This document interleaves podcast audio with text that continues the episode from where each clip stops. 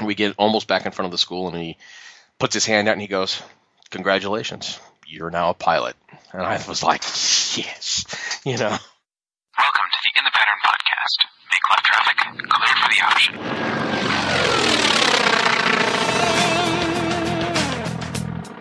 Minneapolis departure, Archer 641, Charlie, Charlie 2000, climbing 3000. Line up and wait, 7 range. 4 Mike Alpha. Mark Tower 172, Romeo Hotel, hold short on 133, ready to take off. Auburn Delta Pacific 21 Mike, entering downwind for runway 25. I'm John, I'm Chris, I'm Brad, And I'm Mark. and we are the In the Pattern podcast.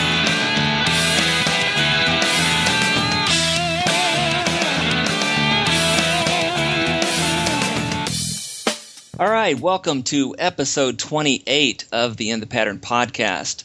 Thanks for uh, clicking on the podcast and getting back with us. We've got a special episode, a milestone, if you will. Um, we're all back together. Uh, this is Chris, and I'd like to just say hi to my guys out there. Uh, we got Brad. Hey, Brad. Howdy, how y'all doing? We're doing good and a little warmer than you, but uh, glad that uh, you haven't seen snow in a while. Uh, six days and counting, Excellent. and it is uh, May.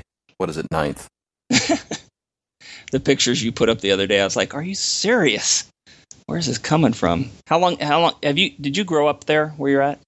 Well, I, not far. I grew up in uh, outside of Milwaukee, Wisconsin. And do you remember any other winters that dragged on like this for so long?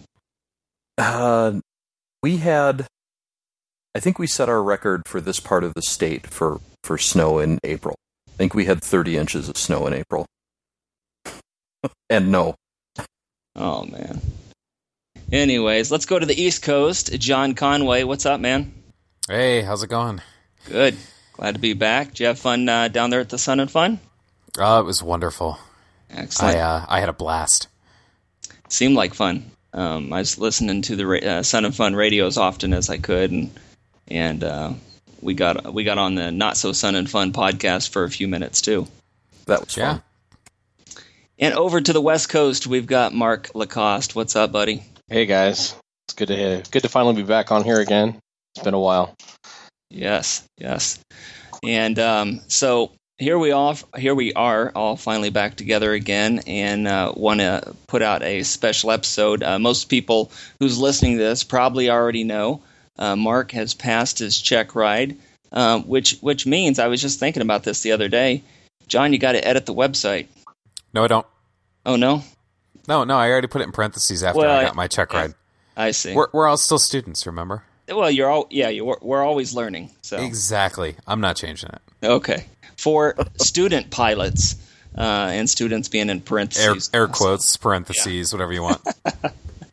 Excellent. Yeah, so uh, we wanted to uh, get this episode out there and let everyone hear about uh, Mark's check ride. Ourselves, we haven't really heard the, the dirty details of it all, so uh, I'd like to just hand it over right now to Mark to tell the story and uh, hear what it's all about. Well, sure. Um, you know what? It's funny. I just listened to episode 27 and realized that where I left off last, I think was probably sometime in January, February. I think it was January. January. Yeah, and I was, January 30th. yeah, and I was thinking, oh, I've only got a couple of weeks left. Well, as it has been with my training, two weeks turned into four weeks. Um, it, availability of the plane, availability of the instructor, you know, things kept dragging out. Availability of the uh, the DPE to do the mock check ride. Um, it just pushed back, pushed back, pushed back. So um, I didn't finally do the check ride until March fifteenth.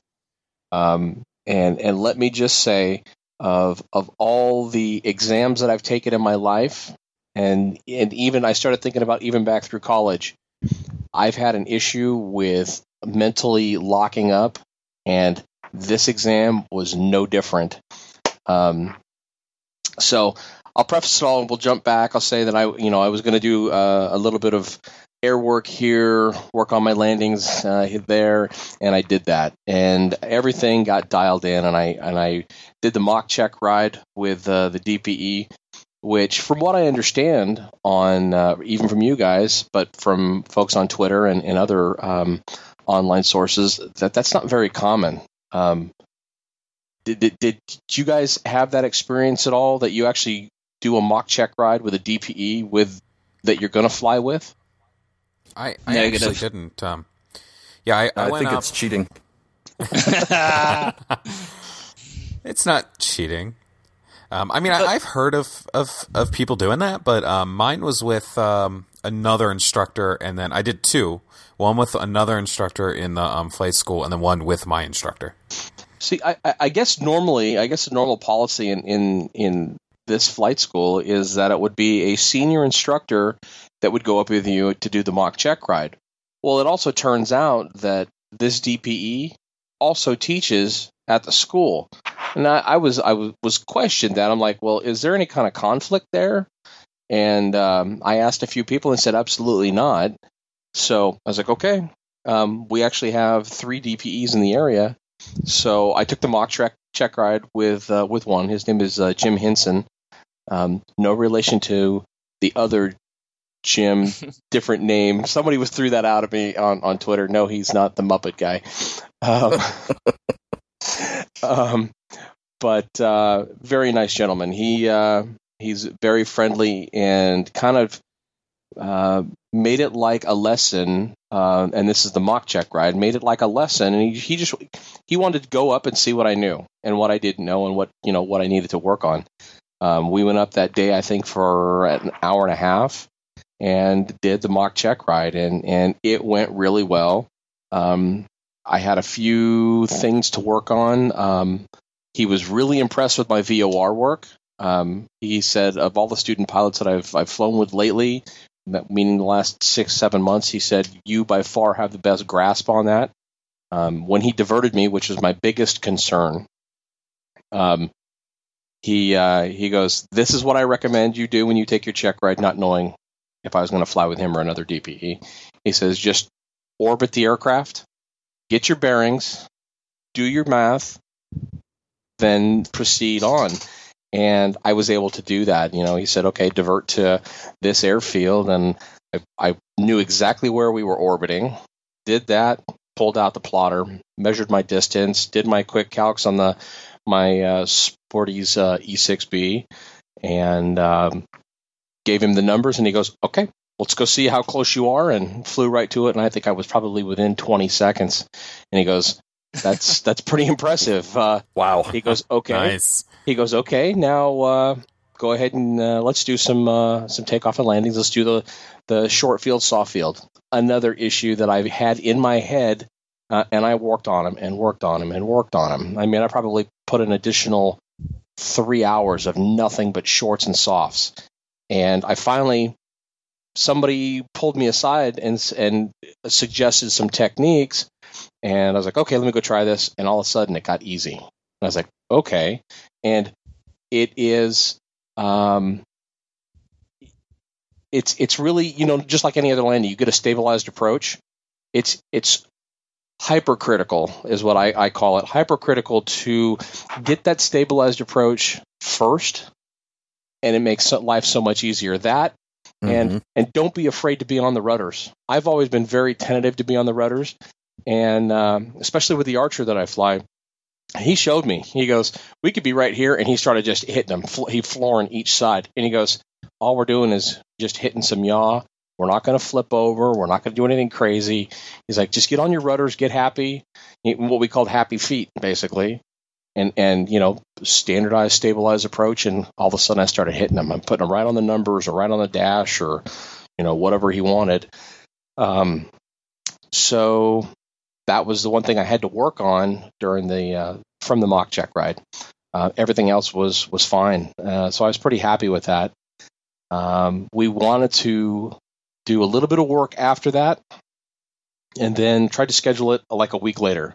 That week pushed out to two weeks and um, so we finally scheduled it. And so i started listening to some older episodes and and and i guess i'm right in line with you guys in that the, the morning of the exam um, we spent about the first hour going through the forms um, which i had actually gone there the night before grabbed them out of the, the locker in the hangar gone through everything and i actually was able to uh, to to bookmark some stuff, the, the key things that he would I knew he was going to look for. And um, so when I pulled the forms out in the morning, he says, "Well, you know, what about your your engine, your airframe? Are are we good? Are all the uh, is everything in compliance?" And uh, I'm like flipping to the page. Psh, there it is, because I already had it like a uh, what do you call it, a post-it tab on there. And he's like, "Oh, this is awesome. This is excellent, excellent." So I'm thinking, "Oh, sweet, this is going to be easy." Wrong. so we get into hour number two, and he starts going through the rest of the oral, and this is where I start to freeze up. We get into we started going through the pre-flight, and every stage and every step you do in the pre-flight, you know, checking your weather and um, you know the the aircraft is good and it's serviceable and um, at least with the forms. So uh, I, I show him all the steps I go through to get the weather, and I show him my flight plan of how I, you know, write the whole thing out. And he gets to the point where we get to airspace. Now I think I know airspace, and let me just say this: after the check ride, I studied probably another ten hours of nothing but airspace. So now I know airspace. Um, Oh boy. but the thing was, let me just say for for our listeners, if if you think you know airspace, study it some more. If you think you know weather, study it some more. Um, like any other pro- progressive type of test, uh, when they when an instructor finds a weak spot, they're going to dig and dig and dig, and that's where it flustered me. Um, I honestly got to the point that I did not know what the minimums were in class Echo airspace or class Golf airspace. I was that flustered. You know, the things that we talk about the 1,000, 2,000, 500 feet, um, you know, one mile clear of clouds, all of that stuff, I couldn't remember any of it. I mean, I was so flipped out that, I mean, we, we he would go, okay, we'll come back to that. And we talk about other things and it was fine.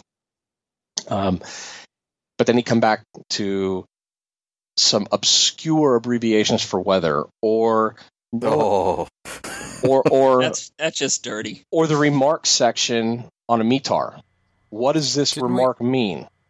And Oh, like the AO2 and yeah, Yeah. I, I mean, I had talked to my a little instructor about that a week before, and, and I knew the stuff, whether it's weather reporting or completely locked up my brain. Did you have your FAR/AIM with you? I did. That's when I break it out. and that's the thing is I was trying to do this without digging in. He goes, "Well, you know that you have the stuff here. If you want to take a break, we'll go ahead and we can take a break." And he was very cool about that. He goes, "Understand, Mark, I'm I want you to succeed. I'm not trying to instantly fail you. I want you to pass this test." He goes, "It it, it ha- it's not a function of I'm here to fail you. That, that's completely opposite. I want you to succeed. I want you to be a private pilot. I want you to go out and fly and enjoy it, but I want you to. I just want to make sure that you're safe and you understand everything. So, um, we took about a 15 minute break, and I went out in the in the the clubhouse area, and I pulled up my FAR/AIM, and I pulled out um, one of the study guides that had a complete breakdown. I mean, a great breakdown of all the different airspace, all the requirements, you know, the minimums and everything that you need for VFR flight. And I'm like, I know this stuff. I know this stuff. And then he goes back and he goes, okay, what's the minimums for class golf? I couldn't remember one mile clear of clouds. Oh no. I mean, he's like, are you kidding me? Do you need to take another break? I'm like, you know, and finally, it, it just all of a sudden he goes, I started reading it verbatim off of a card, and he goes, wait, what'd you say? Class golf, one mile clear of clouds. Boom, we're good. You know it now. Like, Move along. Well, I don't know about know it, but, but exactly, he goes. it anyways. He, he- you know, it was part of the And that's the conversation. it was part of the conversation though, and he's like, he's like, okay, that's what I wanted to hear. He goes, I wasn't digging for anything deeper than that, and I went, oh well, It- that I knew. the- He wasn't looking for night above above ten thousand feet. exactly. I mean, and, and, and it was it was simple stuff like, you know, when do you need a mode C transponder? And I and I and I was able to rattle that stuff off, you know, and inner above B, inner above, you know, and it's like it's it's all of this stuff, and he's like, great, great, great, and then he would whip we whipped out the chart, and he started looking at, at symbols that are the most obscure symbols you'll ever find. And he said, "Well, what is this?" And it was one of the things, Brad, that we talked about on the previous episode was the repeaters. Yeah. And he goes, What's that? And I knew it. And he goes, Well, tell me how it works. I talked about this on the previous podcast. Do you think that I can regurgitate that? Oh no. No way. And he goes, We've talked about this. He goes, and I've heard you talking to other people about this. And and but by this time I'm just fried. I'm mentally fried. So we go to something else, and we He came could have back. asked you how to make a, a a bacon and egg sandwich, and you couldn't have figured it out at that exactly. point. how do you, how do know? you yeah, exactly? How do you boil an egg? And at the at that point, I was just like, uh, uh, um, you know, How many? Did he how ask many? your mi- name? How many minutes do you boil a two-minute egg for? Um, so you know we we he he's very very good in the fact that he flipped the conversation onto something way less stressful. Um, and honestly at this point in time i don't even remember what it was but i remember the error we we literally cut the tension uh, in there kind of had a laugh about something and then he goes so so talk to me about this and we would just, just like we're having a conversation instead of being tested and he goes, okay, great. Okay, great. hmm And he's going down his, what freaks me out is he's going down his little check checklist. You know, okay, you're good there. You're good there. And, uh, or, you know, he, he would check something off and write something. And I'm like, uh, crap, he's writing. Stop writing. But he but he's got to tell you if you bit blew it. So exactly. And, and at no point in time did he, did he say that. Um, so that, you know, that worked. It ended up working out well.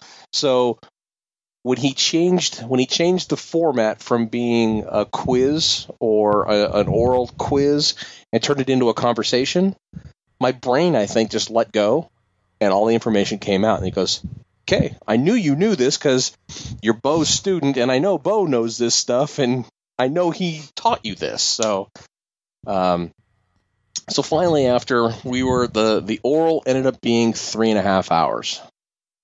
So we took a break after he goes, okay, we're good. We've covered everything. I'm happy. You know this. Now let's relax. Get the forms, you know, get the keys to the plane. Let's walk out to the plane and just, he goes, take a break real quick and then we'll walk out more pre flight. So we took a break and kind of caught my breath and I went, okay, the hard part's over. And I actually had some people uh, that were hanging out there just to, for me during my test. Some local Moral pilots support. and friends, in moral support, exactly. And uh, a couple of them are in my Civil Air Patrol unit, and they're like, "How- "How'd you do? How'd you do?" I'm like, "I think we're done with the oral." And he- they're like, "You know what? That's the hardest part. Now you get to go have fun." And one of them saying that, I went, "Okay, I'm good. I think if if that was the hard part, the flying I've got, no problem." And um, so got all our stuff together. We went out. Uh, pre-flight uh, went fine. Um, started up the plane, got in, took off. We went out uh, to the practice area. Um, all of the high air work, not a problem. Um, slow flight, not a problem. I knew this stuff I would have. I had nailed down.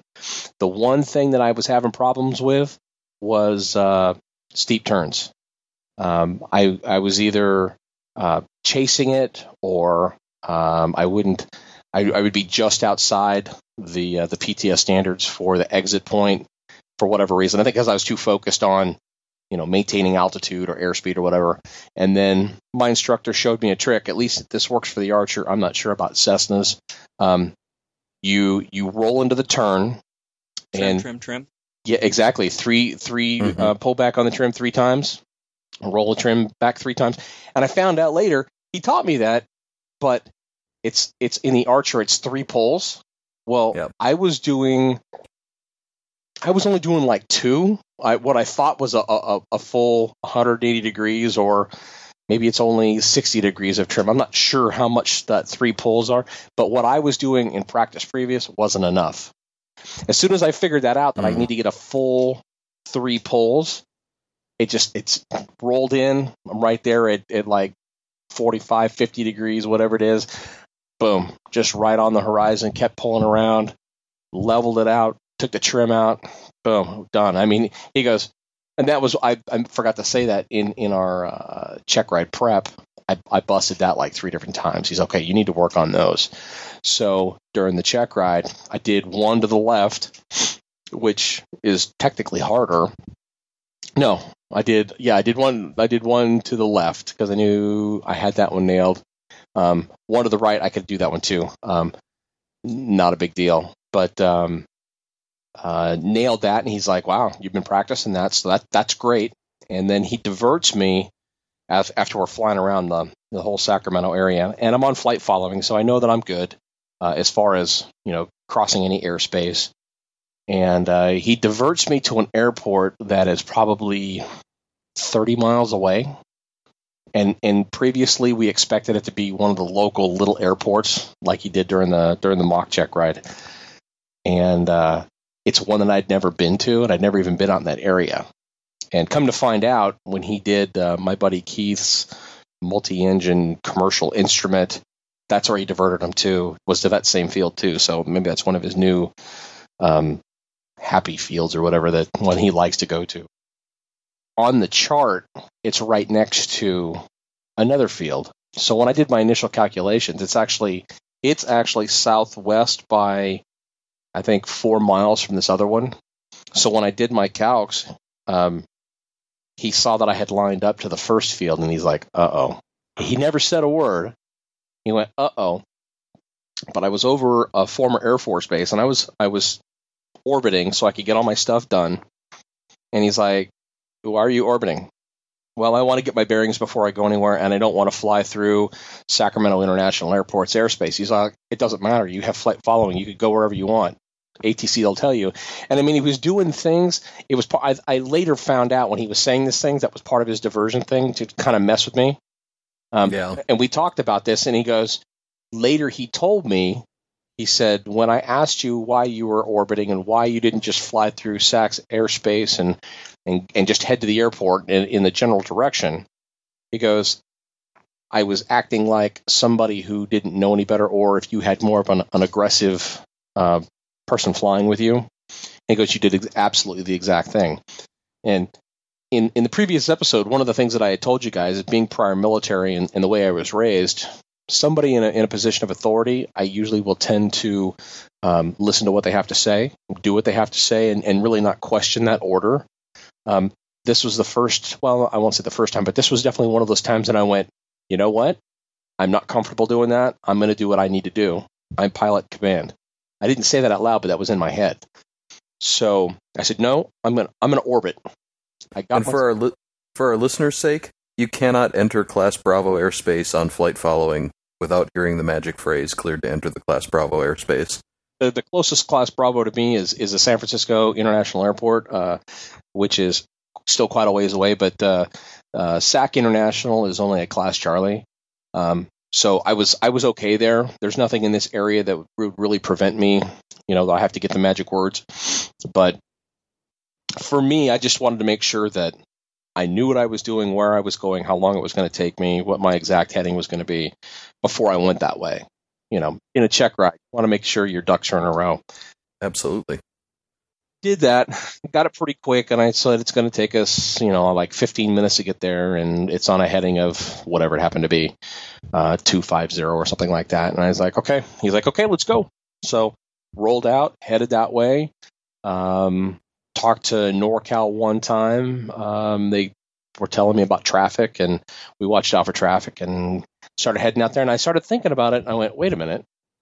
I think I just went. I measured to the, you know, I, I lined up to Woodland, and I needed to go to um, Yolo County. I think that's what it is, Yolo County.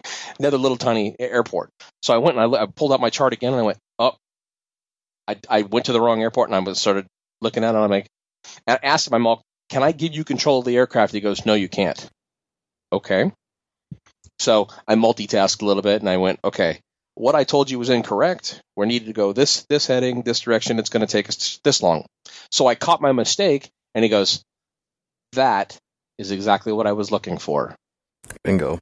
If you, Nice. if so, listeners, uh, learn from my mistake, and say if you do find yourself in a position that you made a mistake, don't be afraid to correct yourself. And one of the things that I did learn was if you find yourself um, too high or too low on altitude because you're you know you're focused somewhere else if you notice that all you need to do is say my altitude is off i'm correcting um, the part of the PTS says if you are consistently off altitude, um, then that's a problem. Um, If you catch the mistakes before the uh, DPE does, you're always in good shape usually.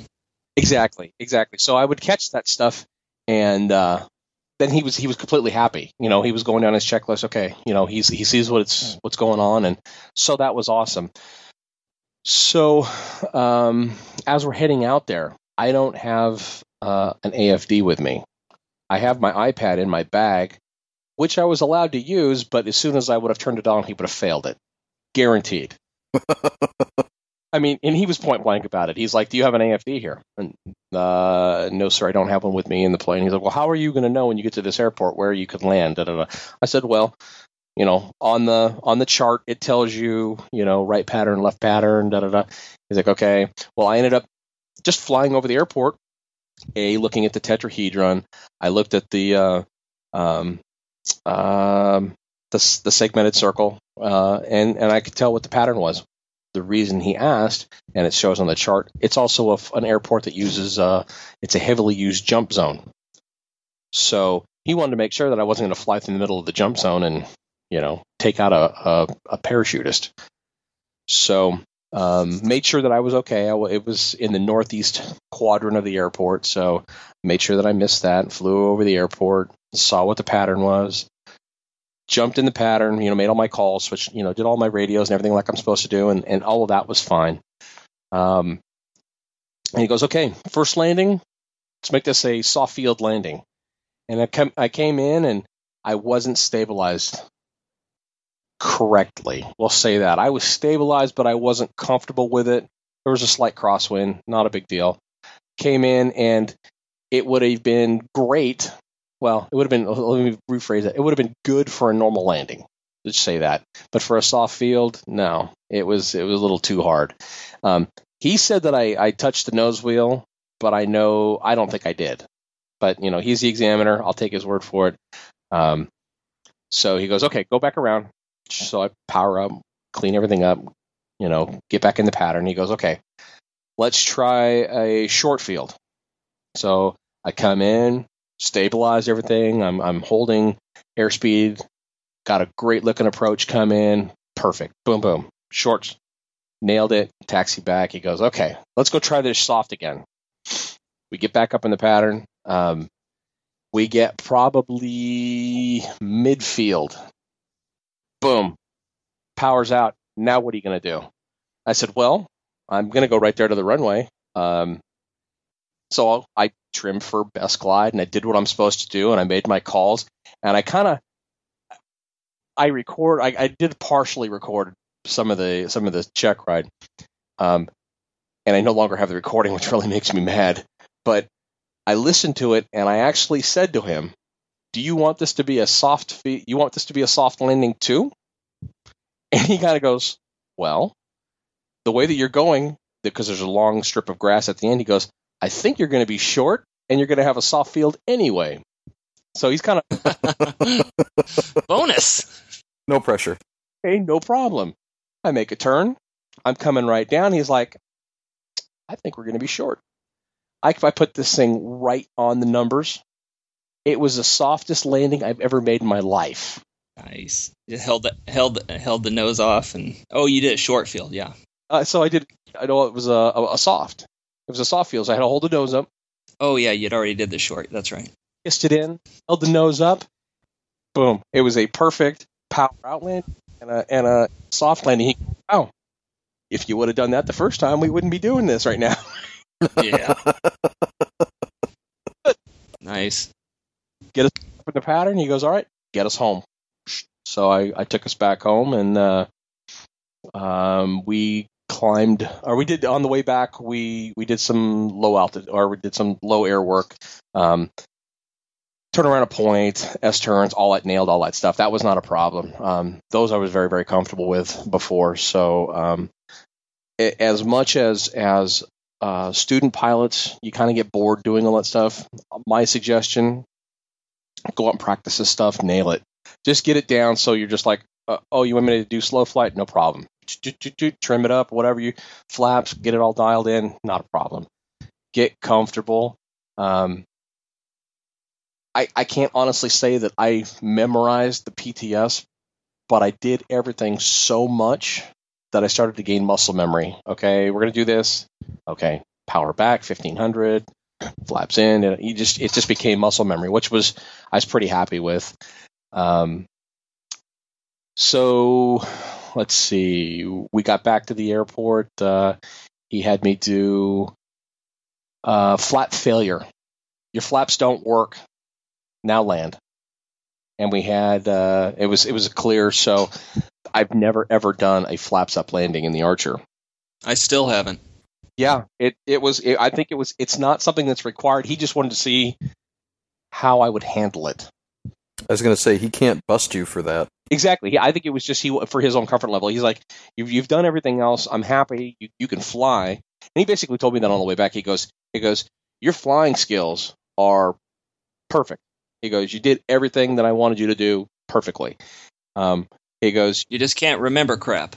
can't remember No. shit.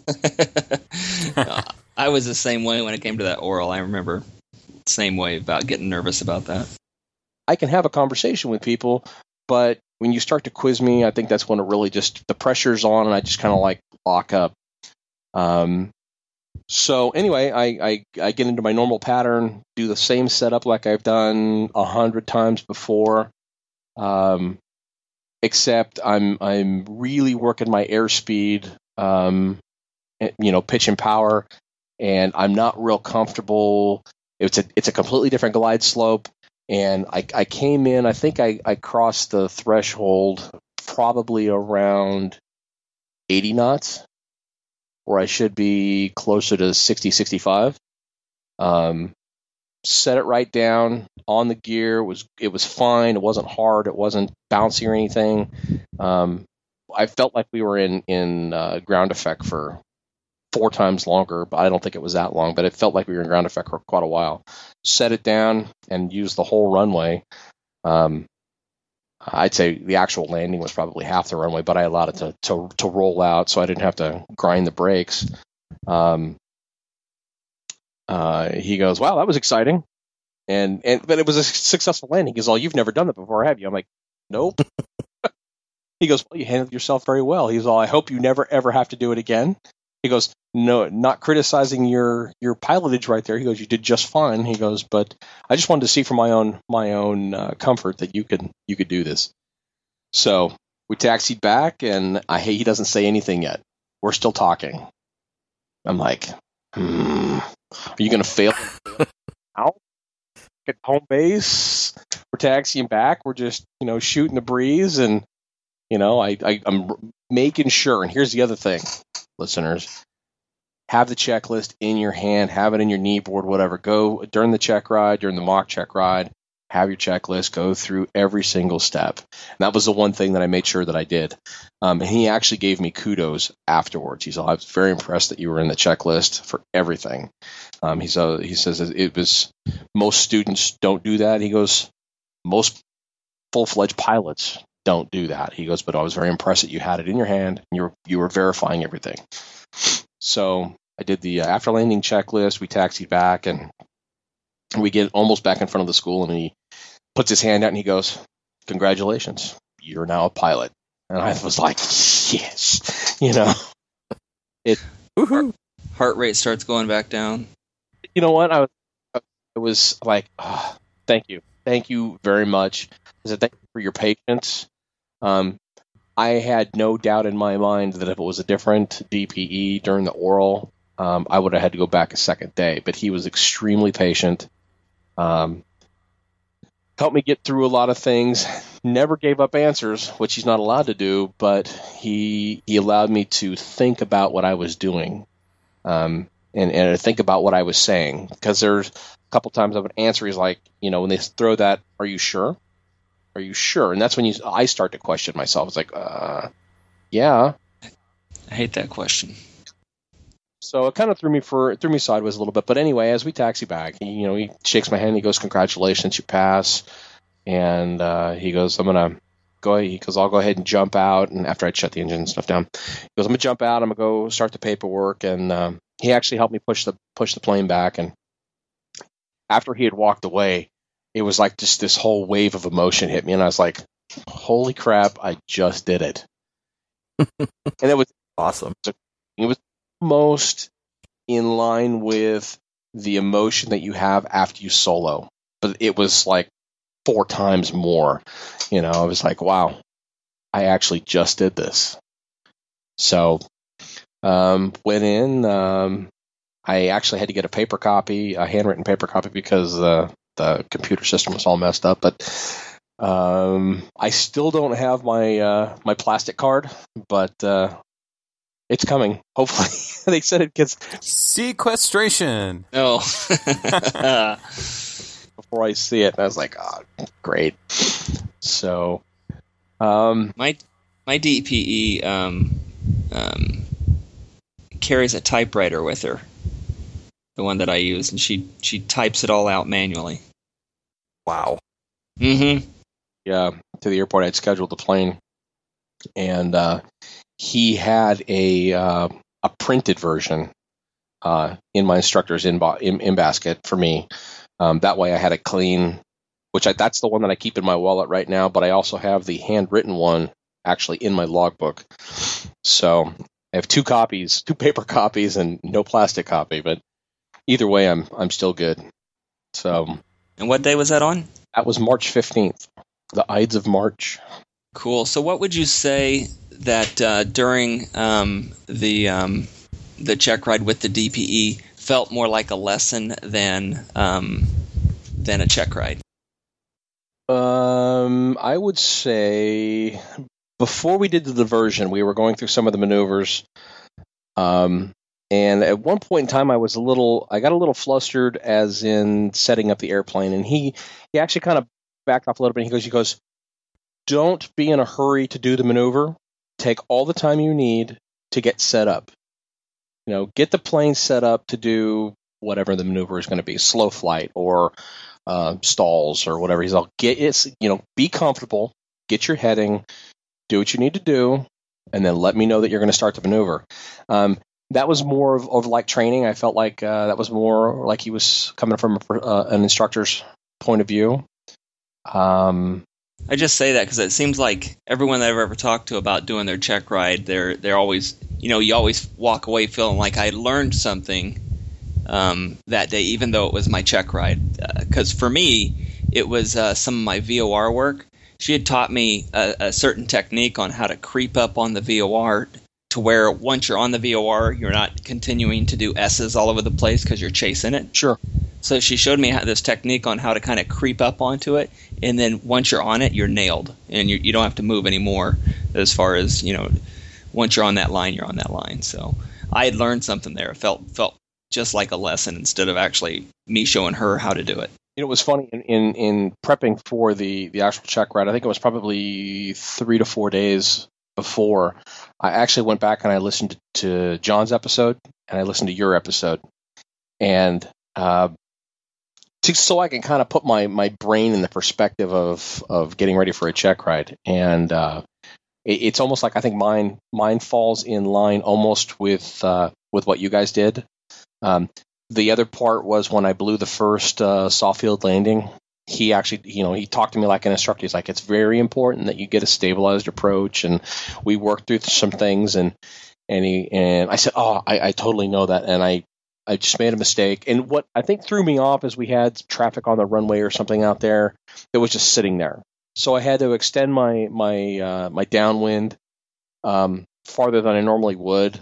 Um, so it put me my final put me probably twice as far out as I wanted to be with probably a eight to ten knot 45 crosswind. So it kind of messed with me just a little bit, and I think that's why I blew it because when I got back into a standard pattern, um, then it was much easier. That that that picture looked right instead of being five miles out. I'm you know I'm three miles out or two miles out, and and uh, so he talked to me a little bit there, uh, and that was that was really helpful. Um, his his demeanor in the classroom versus his demeanor in the airplane um, were different. Uh, it was more critical in the classroom, but he could see that I could fly, so he was less critical. He could see that I could perform the first handful of maneuvers. He relaxed, I relaxed, and then it was just like, say, if um, one of you guys and I were out flying and we're up there just, you know, shooting the breeze, and you're like, hey, yeah, you know, Brad says, hey, Mark, can you show me slow flight? Yeah, no problem, Brad. Here we go. And uh, or we're out taking pictures. We need to do slow flight. We're over the lake. I'm gonna take some pictures of the, you know, whatever this boat on the lake. And so you get into a slow flight configuration so you can take pictures, and and that was not a problem. Um, it was actually not. The flying part was actually easy. I mean, we were up for two hours. Uh, I've got it in the logbook as two hours, and uh, it didn't feel like it. I mean, I think a lot of it was getting out to that far field and getting back and doing stuff in between, going to and from. But I wasn't, I wasn't stressed out during the flight at all. Isn't it amazing how that kind of just happens? Yeah, because I had the same feeling after about 10, 10, 15 minutes. It just you forgot what you were doing.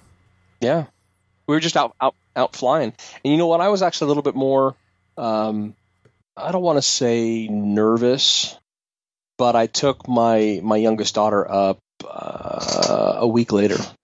We went up for an hour and a half, uh, and I we basically flew up north, and I showed her the the foothill um, town that that uh, she that my wife grew up in, and we flew around there. And I mean, we go up there all the time, but to see it from the air was completely different.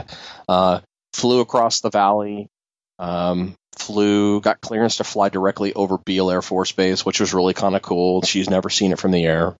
Um, uh, we actually had um, we had a pair of T-38s fly underneath us on a long approach. Um, so she got to see that, and that was really cool. We went to uh, um, a mountain range. It's, it's a very, it's the the world's smallest mountain range. It's called the Sutter Buttes. Um, one of the things that I've always said is when I get my license, I want to go fly the Sutter Buttes just to see what they look like up close. So we did that. We flew across the valley, did, did a flight around there, and then you know came back across uh, uh, by SAC International, and we were talking to ATC, and we got vectored here and there. We got to see some heavy traffic basically come right at us and and descending turn below us. It was really kind of cool. I mean, it wasn't right at us. It was you know obviously several miles away, but you could clearly see 737s coming at you and making a turn below you, and you know they're saying uh, you know stay at or above this this altitude. And I was more nervous then because I was truly the pilot in command, making all the decisions with my daughter in the seat next to me. Um, then I was more nervous than actually taking the check ride. Um, but once we were back on the ground after having that first flight, I was like, this freaking rocks. Feeling can go get in one of these planes and go anywhere I want now, at any time I want to go. Um, I now have the the tools to do that, and that was that was the reality when it really kicked in. That hey, you know what? You're a pilot now. You're part of a very small community of people that get to do what you're doing now. You get to see the world from a different perspective. Um, so it was a really cool feeling. You know, I Mark, I can totally relate to what you were saying about being nervous. I the first several flights that I had after getting my private pilot's license, I was I was really nervous about about it. And actually I had the same feeling after I got my instrument rating. I was uh, nervous about flying in the system and flying in clouds and and stuff like that. And it took a little while to get over it and just to relax and to be able to enjoy it. Uh, so I'm glad it, it, I'm glad it only took you one flight. It took me uh, a little bit longer. It'll probably take me a couple more flights, especially with the way the weather is here. Um, I had actually posted some some photos. I went with a flight. I went to an FAA briefing uh, with uh, my buddy Keith. We actually he he flew PIC. He was left seat in the in the Arrow, and we went to Livermore to go to a mountain flying briefing. Uh, it's one of the FAA uh, wings programs, and uh, when we came, we came. He's IFR certified, um, among everything else. He's he's achieved since then. Um, but going in, we he actually filed IFR to get us there, which is you know habit for him anymore, whether it's severe clear or truly IMC so we go and we actually needed we had to fly through clouds to get into the the basin where livermore in the east bay is So we flew through some clouds. Um, we were vectored in and did everything, and we got in. Uh, but coming out, um, we actually hit IMC for probably 10 minutes. And what really scared me, and this is a trust thing, you trust ATC and you trust the departure uh, procedure that you're flying. We're flying directly at a ridge where the clouds cover the top of the ridge. And I'm looking at this going, we're barely going to clear this ridge. I mean, we're exactly where we need to be. Mm-hmm. And I have full faith in Keith in, in his piloting abilities. But we literally, as we're crossing this ridge, we're in full IMC. And the, all you see is gray around us. And I'm like, this is not fun. exactly. This is not fun being in complete IMC. And we finally popped out. And if you see the pictures that I posted up on our Facebook page, um, were some amazing clouds. And we actually got to drag our feet um, going north up the valley uh, for half an hour. It was so cool, but punching through the clouds a couple of times, it was not as fun as I thought it was going to be. You know, one of the things I've always thought of as a as a private pilot, you see some of these just these puffy clouds that are just out there. You're like, you know what? I'm going to punch a hole right through that cloud. I remember you saying that in an earlier episode. I'm going to think twice, honestly, about that because now that I've done it with him, what looks like a small cloud might not be a small cloud, and, and even if you have flight following, you just never know.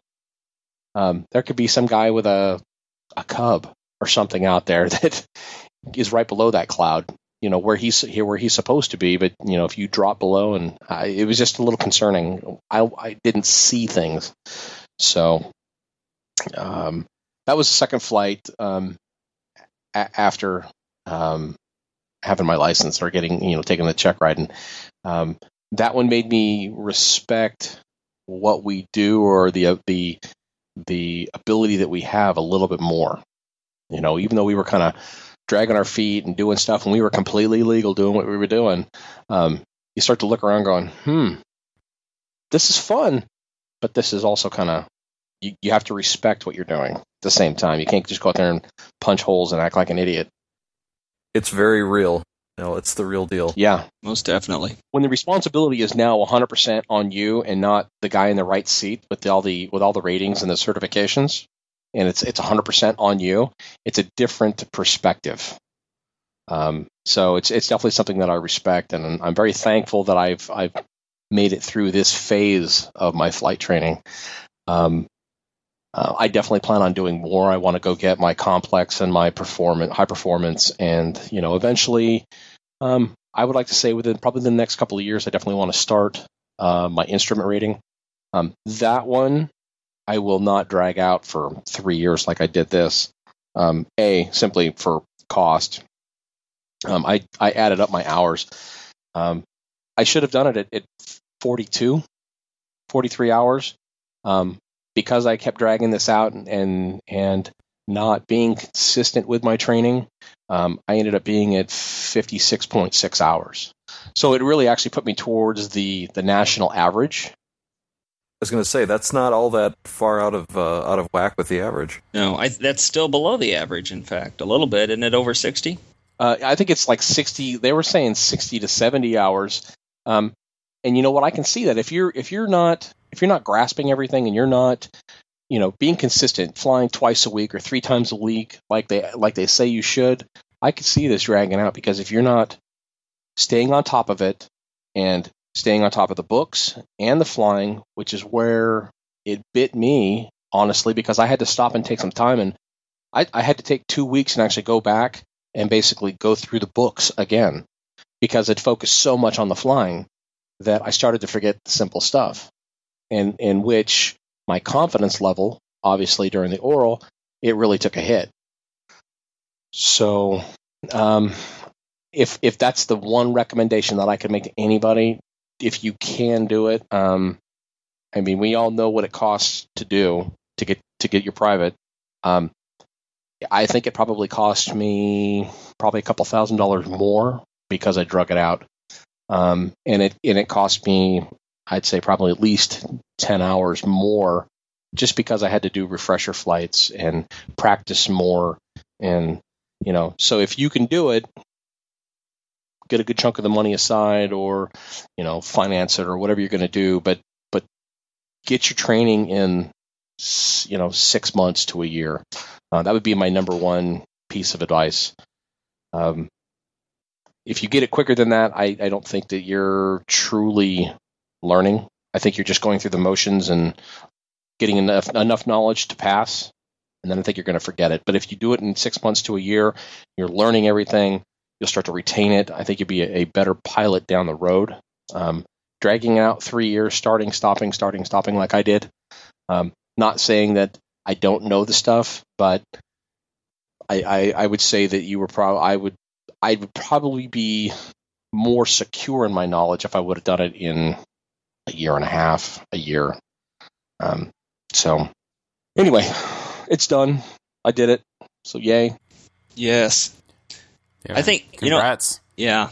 Absolutely. Congratulations, Mark. this is awesome. Yeah, it's funny, Mark. My uh, my first flight as a private pilot um, actually was uh, from the airport that I picked up the DPE at for, back to my home airport. But uh, that, don't, that hardly counts. Well, it does count, but because I I actually went over to a different airport to uh, get my DPE um, for my check ride. But uh, I I took my daughter up, uh, my youngest daughter, um, for my first ride, um, and it was kind of funny because. Uh, I was taking my buddy Dean, who I fly with, with the little Cessna 140, up to Flagstaff to pick up his Cessna because he had popped um, the tire uh, when we went up there for a blood run. He, uh, the tail wheel popped, so we were kind of stranded. So I was like, "All right, I'll fly you up. It'll be a good excuse to go flying." So it was a lot of fun uh, taking my daughter up uh, north through the mountains and everything. And if you remember that episode, that's where uh, I did an aborted takeoff um, at uh, at Flagstaff. Yeah, yeah, yeah. Yeah, a lot of learning lessons since then. That's for sure. You know, it's funny your comment, Mark, about being PIC and it's a different perspective when you're pilot in command. I had that same experience uh, to a lesser extent after I s- uh, after I soloed because I would go to the little grass strip where I was training, and it, there wasn't like a real FBO there. There was, you know, I would basically pull the plane out, uh, drive drive the fuel truck over, fuel it, get in, and go and you know this is how I did my solos. I I was endorsed to solo out of that field and up to uh, St. Cloud, which has a seven thousand foot concrete runway. And up until that point, I would do the pre-flight. You know, I would check the plane and go through the checklist and go around everything. But I was taking it fairly casually because I knew that there was going to be somebody in the right seat. And then when I'm out there at like eight o'clock in the morning in you know in February in Minnesota, and it's cold and I'm I've got a heater in, stuck in the cowling and I'm going you know what I really have to make sure that this plane is actually you know not bent and and in good shape because there's nobody in the right seat that's going to bail me out uh, if I miss something Yep. uh, nobody else is going to see it and I, I I had that same exact feeling that you had You know that uh, you know reminds me. You were Mark talking about uh, you know your checklist and how you had them in your hands and you were kind of double checking everything. I, I find that I spend so much more time, especially in the run up and, and another, you know, uh, on the ground, looking at the checklist and double, like triple checking everything that I do. That I'm actually, I, I wouldn't say I'm spending a lot more time than I than most people probably do doing that because I know that that's it. It's I need to make sure that I've covered everything on this checklist because if I forget something, that's on me. Absolutely. It's your butt in the seat now, and, and nobody else can take Yeah. over and, and, and, and save you. And it's always been something that's in my mind, and I I am triple checking that thing. What's this going to look like in the NTSB report? That's the important part. Well, you, you know what's funny is I just listened to the episode that uh, the airspeed episode that, that that Tupper just put out about um, I can't remember his first name. I don't want to say it's Sean, but uh, Dan Gryder's son, who who did hit- Drew. Drew, thank you. Oh, that ki- yeah. Yeah, he is. He did his. He did his solo. His first solo is at night in formation. Da da da. But but what Dan was saying is that through his training, he had over a hundred takeoffs where he would fail him on on on takeoff. And he goes, I feel bad for him that I've done that, but I know that he knows how to recover or how to you know how to if the engine fails on takeoff that he knows what he's doing. I want him to think that it's going to fail on every single takeoff, and when it doesn't, then you act surprised. And I think a lot of people take that for for granted. Um, we've had we've had people take off, you know, with pitot covers on, and I, I've seen that firsthand at a, at a couple different airports, and it's because they didn't do. a I tried to proper do pre-flight. that. Yeah, Oh, that's terrifying. It's like you're taking off and nothing's moving. Uh, where wait, I have no airspeed. At least I think Chris, you caught yours, and you were able to abort the takeoff. Correct? Yeah, yeah, yeah. I didn't make it off the ground. I, you know, when I was barreling down the runway and I weren't, I wasn't at 40 knots yet. I, I knew something was wrong. So, but it's it's the it's the complacency I think that that we we get in. It's oh I I've done this a hundred times and it's it's so important. I mean, as a former crew chief, we lived with the checklist. I mean, I had a book. It was a three small three ring binder that was all the checklists that I had to go through um, because I knew some guy's butt was in that seat and I was responsible for him, even though he had his own pre-flight that he had to go through and and do. But it was if something was wrong with that plane, it was it was on me and I didn't want to send them up uh, because I made a mistake. So that's the way you know the Air Force treats you or, or teaches you is that you live and literally you live and die by the checklist. So that's something I've carried over. Um, there's a lot of things that I do non-aviation related that I actually I, I write myself a checklist for for some tasks. Do I have this? Do I have this? Do I have this? And I'm trying to teach my daughters that too. Um, but so it was I actually found in my training because I had I would, the comfort level of an instructor right there is like, okay, let's just let's just get up and go, and we'll go do our air work and we'll do our things. Um, that we weren't actually we were doing, but we weren't verifying with the checklist because we've done it so many times. I thought about that later, and I went, how many flights did we actually do that?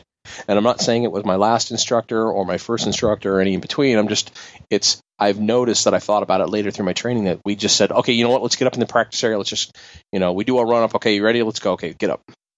And it's because we didn't, you know, sit there and go through the checklist. But I make sure now that, and now that it's literally my butt in the seat, it's, I'm, I'm, the, I'm going to make sure that I do it. So So I have a quick question. Um, did you uh, did he fill your engine? he did. And that was that was where I successfully did the soft field also. Oh, okay. Yeah, so we were like mid midfield downwind, and he goes, "Okay, bailed." And that's where he go where he made the comment. When I made a quick comment was, "Do you want this one to be a soft field too?" And he goes, as we were turning, um, I was making my turn. I said, "Do you want this to be soft also?" And he goes, "Well, we're far enough out. You might be doing a soft no matter what, because I don't think we're going to make the runway." So, so you okay, ran, so that was Yeah. All right. So did you run that as I took it as you ran that as almost just a regular uh, uh, pattern, so a regular, uh, um, yeah, a regular pattern instead of doing a um, a short approach. I did a short approach, and I and I probably should have been Oh, more okay. clear with that. I was actually when I hit the, you know, I wasn't downwind. When I hit the numbers, I was already turning and and descending towards the the runway. Um, but it it was not a a short field in what you would expect to be. Okay, I'm rolling over down. I'm dropping to the to the runway, um, and and put it in the middle of the runway. Um, I, I was doing. I knew that I had the runway made. I had, was trimmed uh, for 76, and was cruising around. And it was more of a semicircle. I just made a made I from basically at the at the numbers instead of you know going farther down at the numbers. Trimmed up, made my left turn because he failed at midfield. So I had that half of the runway to trim, get myself ready, make my calls, made the turn by the time we were at the numbers, and rolled it right around and put it right on the numbers. Um, and so were you about 105 knots or so at midfield? Uh, yeah, yeah. We because you come in about uh, actually, uh, yeah, because by the time you're at the numbers, you want to be at 80. So when you when you start to do put your first knots or flaps in, you're at 80 knots, you know, on a normal landing, and then you're progressing through your you know, your your the rest of your um your base and final adding flaps. But um, the one thing that kind of threw me off was uh, I got to I got to the end of the I got to the numbers, put the first notch of flaps in as I'm rolling in. He's like, "Are you sure you want to do that?" And I said, "Well, yeah." I said, uh, uh, "The first notch for sure. Give me a little bit of lift, um, not enough drag, and I want to make sure that I have the runway." And as probably two thirds through, I threw in the second notch, and when I knew that I had it made, I threw the through the last uh, notch of flaps in, and and landed normally. Um, it was actually a lot less of an event than I expected it to be because I my instructor had failed the engine on me probably a dozen times before, um, so that was really not a not a major event to me. So Was that your emergency descent, or was that a separate? Maneuver? that was separate. We we actually did an emergency descent. That's how we transitioned from the high air work to the low air work uh, when we were out before he diverted me. Um, so we were up around 3,000 feet doing whatever we were doing, you know, stalls and power on, power off stalls and, and slow flight and such. And he goes, okay, um, show me your emergency descent. So I went through that whole procedure, um, got us down to about a thousand feet.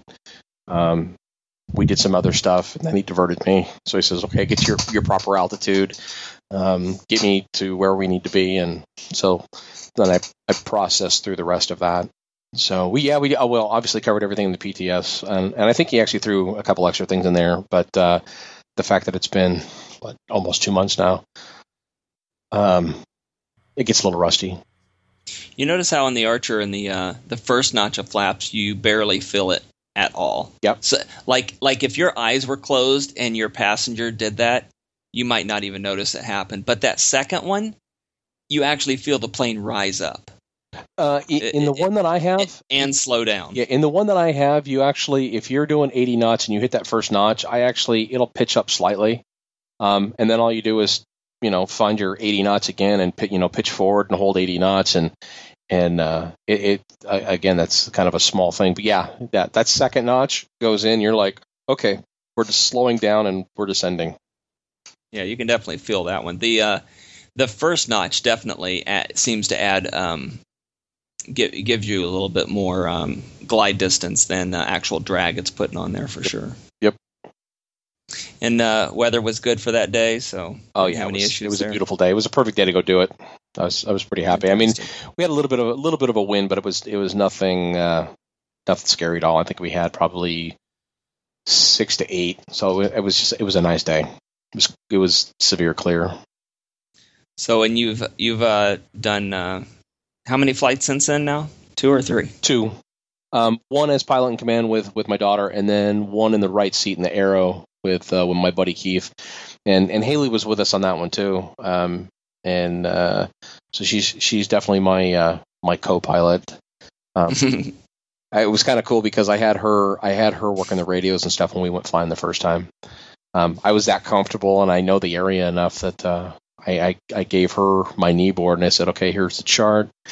Walk through some stuff, and she was actually dialing in the radios and stuff for me, which was which was really cool. It's like the first step for her to, you know, she wants to get her license too. So she's a freshman Oh, in high school. So hopefully by the time she's uh, she just turned 15, so maybe we do some stuff this year. But I have a feeling um, we have a lot of women in the local aviation association that uh, uh, want to support her um, with helping her get a lot of the um, scholarships.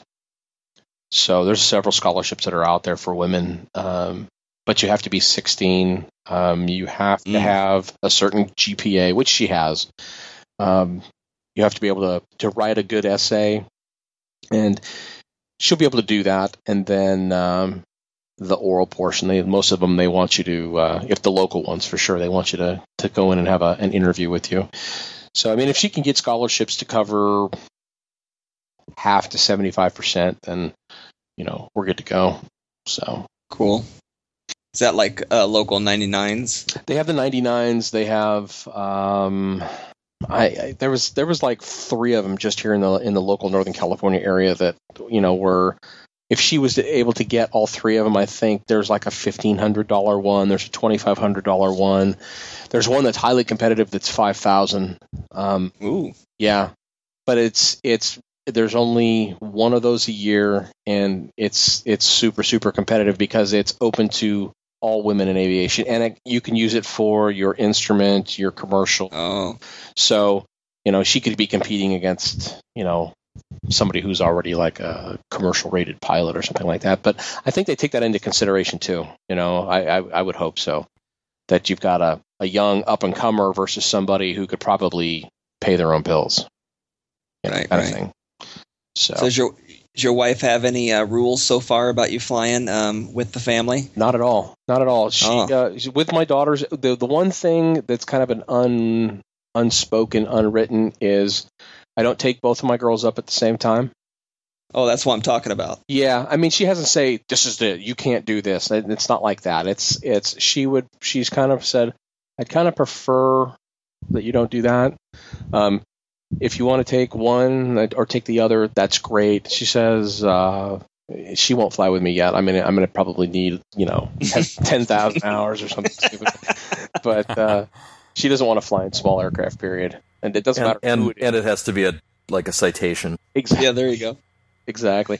You know that she's actually um, she's become more receptive to the idea now that I have my license and that I've I've since flown with with Haley, um, and she's heard about it, and she now when I said that we were going to go to the FAA thing in uh, in Livermore, she was like, okay, well.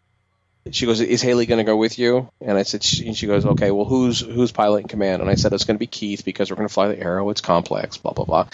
She goes, "Well, you're going to be in the in the in the right seat." And I said, "Yeah." She goes, "Okay." She goes, "Have a great time."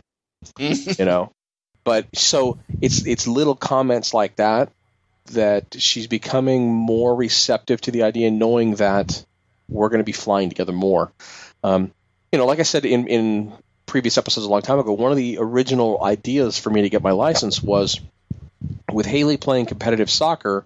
She has tournaments in, you know, Fresno, San Diego, Las Vegas, you know, in the Bay Area, and you know, Fresno from Sacramento area is it's a four and a half hour drive. I can make that flight in an hour. You know, so I fly down. Most of the fields are within a couple of miles of the airport. Parents have already told me, "Hey, we'll come pick you up at the airport, no problem." So, or I rent a car, you know, something simple like that. Get to the Soccer fields are plenty big. Yeah. Just land right yeah, there. exactly.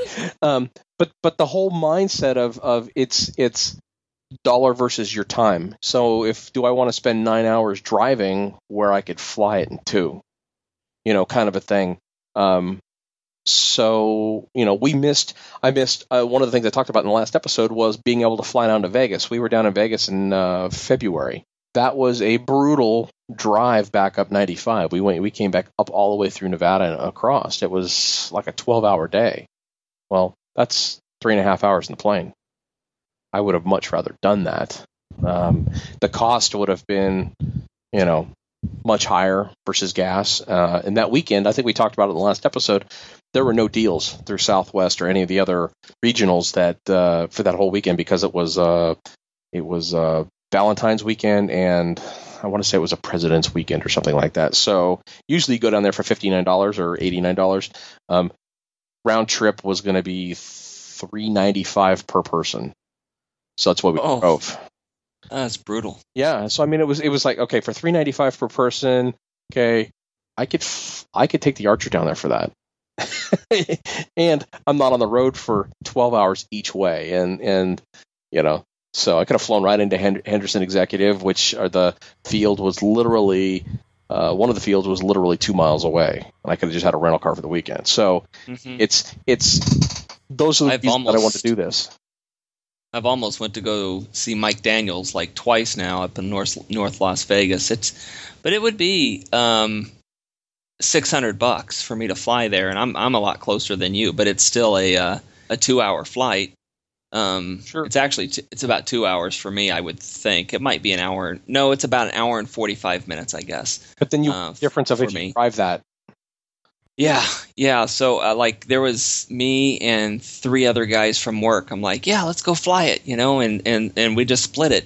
And you know, I told them what it was going to be, you know, to split it, and they're like, uh, never mind. We'll just we'll Not spit, so much. We'll we'll just pay seventy five bucks in gas and drive it. Yeah. See that now that you can't use gas as the comparison. You have to use like the IRS mileage reimbursement rate because at least then you're in the ballpark. Because when okay. when you take the plane, you're not paying for gas. I mean, roughly 60% of your cost is going to fuel, but the other 40% is going to the like the engine reserve and all that stuff that you're not counting Mm-hmm. if you're only comparing it against the gas cost of driving the car.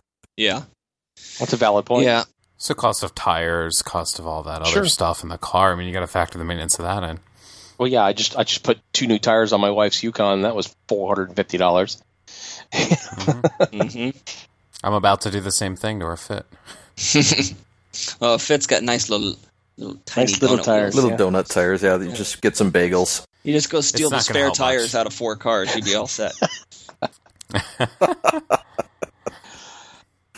So anyway, um, that's my story. I'm sticking to it. Um, I'm glad it's done. I'm just I'm looking forward to get building some time and flying with friends and family. I've got uh, plenty of both that are ready to go up and go fly.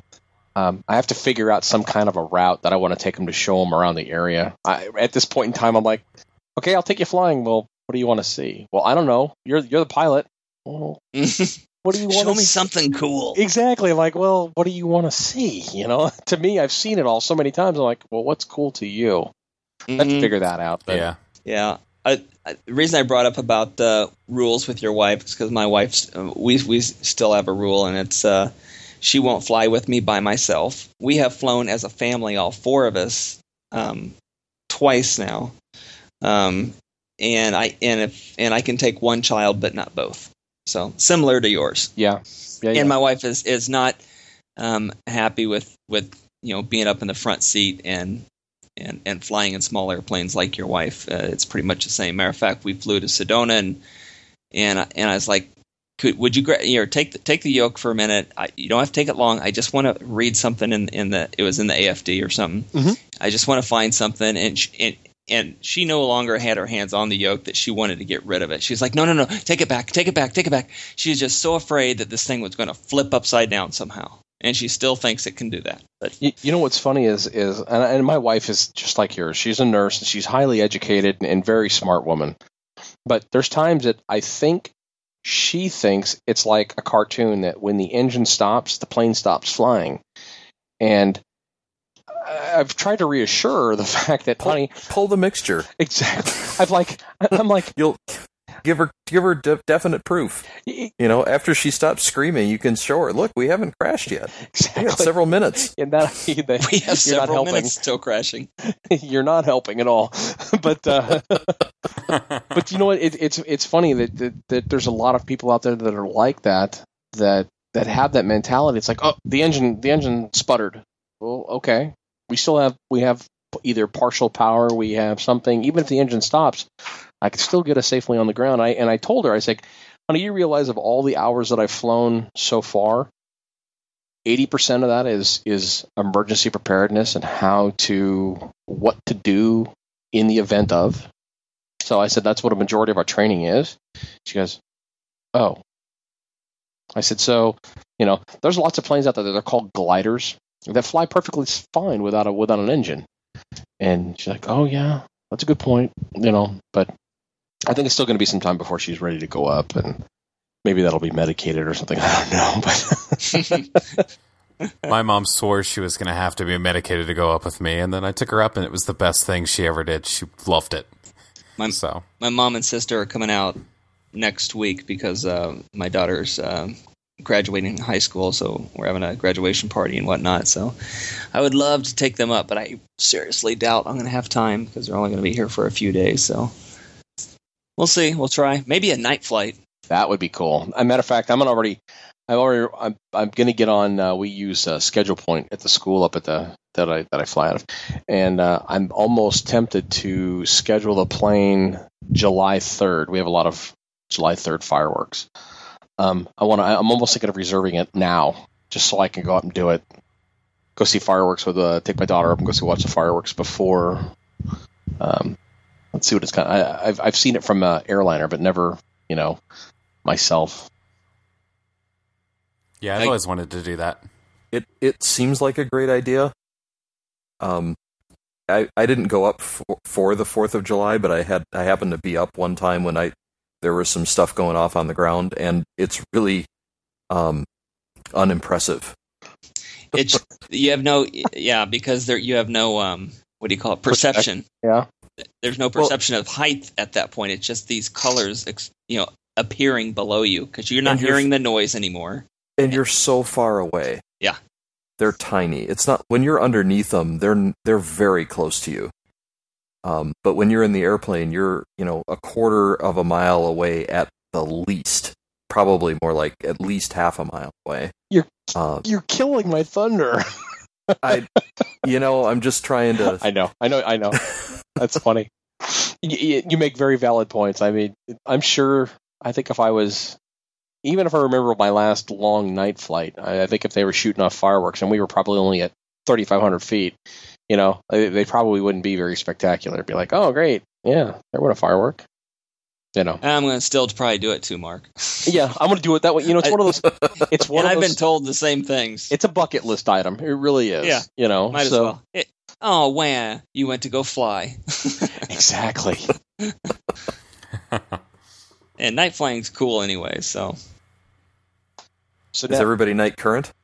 I'm not actually. I was going to fly this past weekend, and then uh, all of a sudden it hit me. Ah, my medical is no longer current, so I have my my my my appointment scheduled for next Friday to go get uh, my medical taken care of again.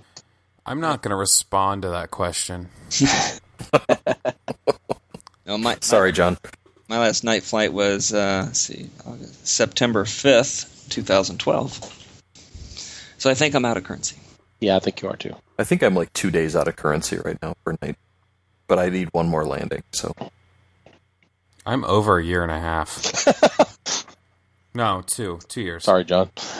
okay. No, wait a minute. Hang on. No, wait.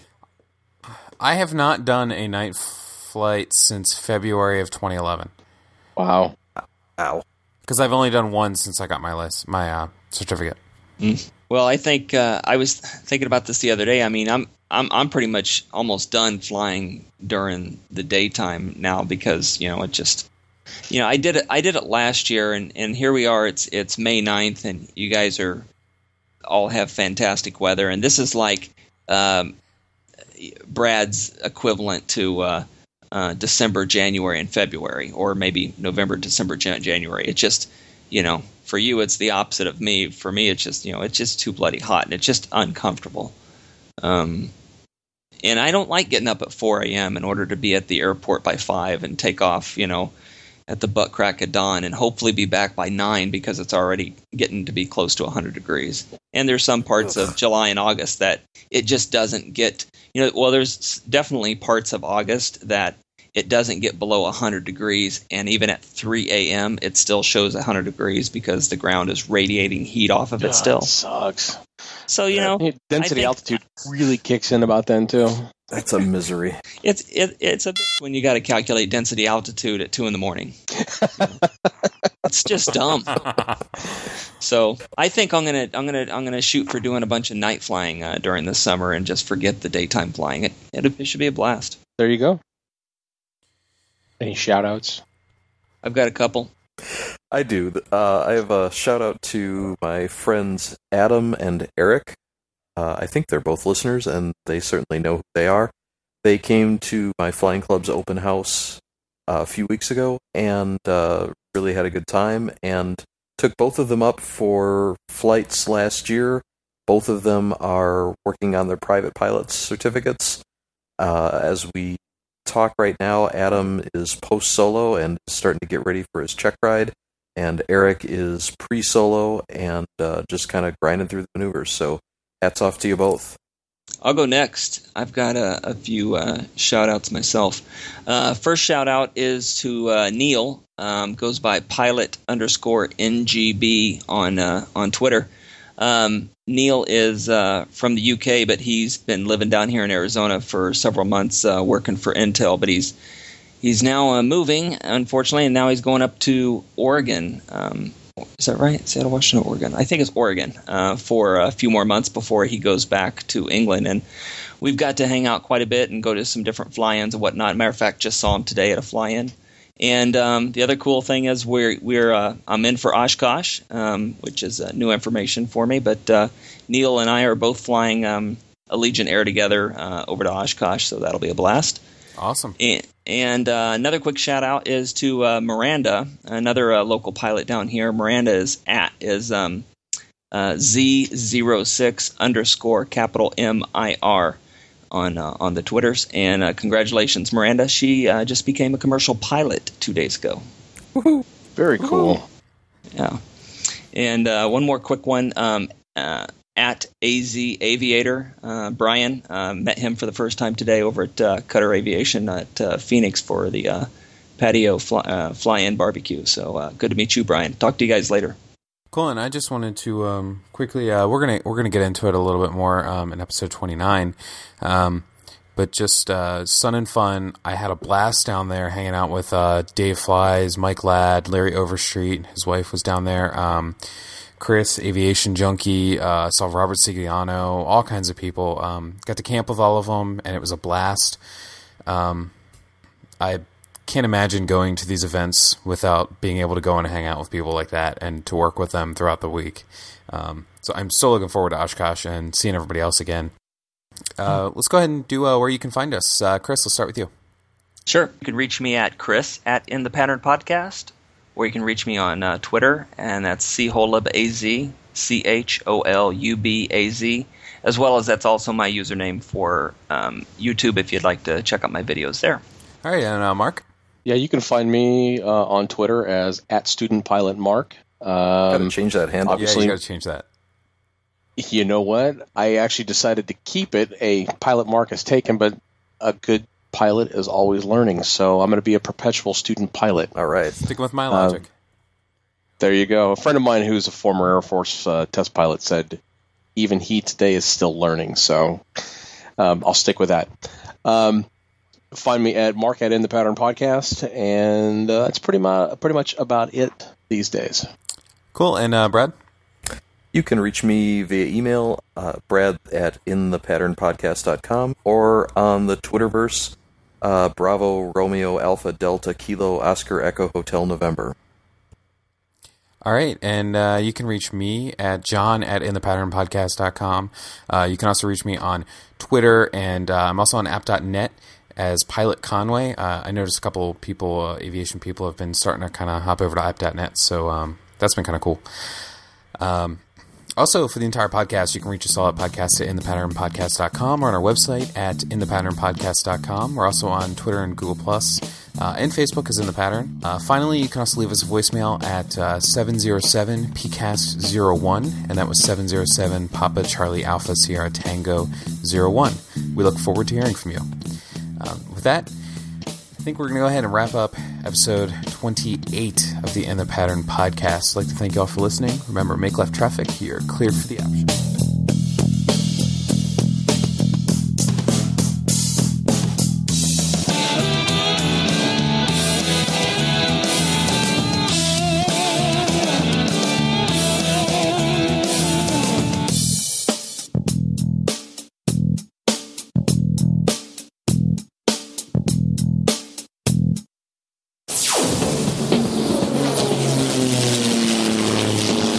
This and other great shows at the Aviation Media Network. The voices in your head.com.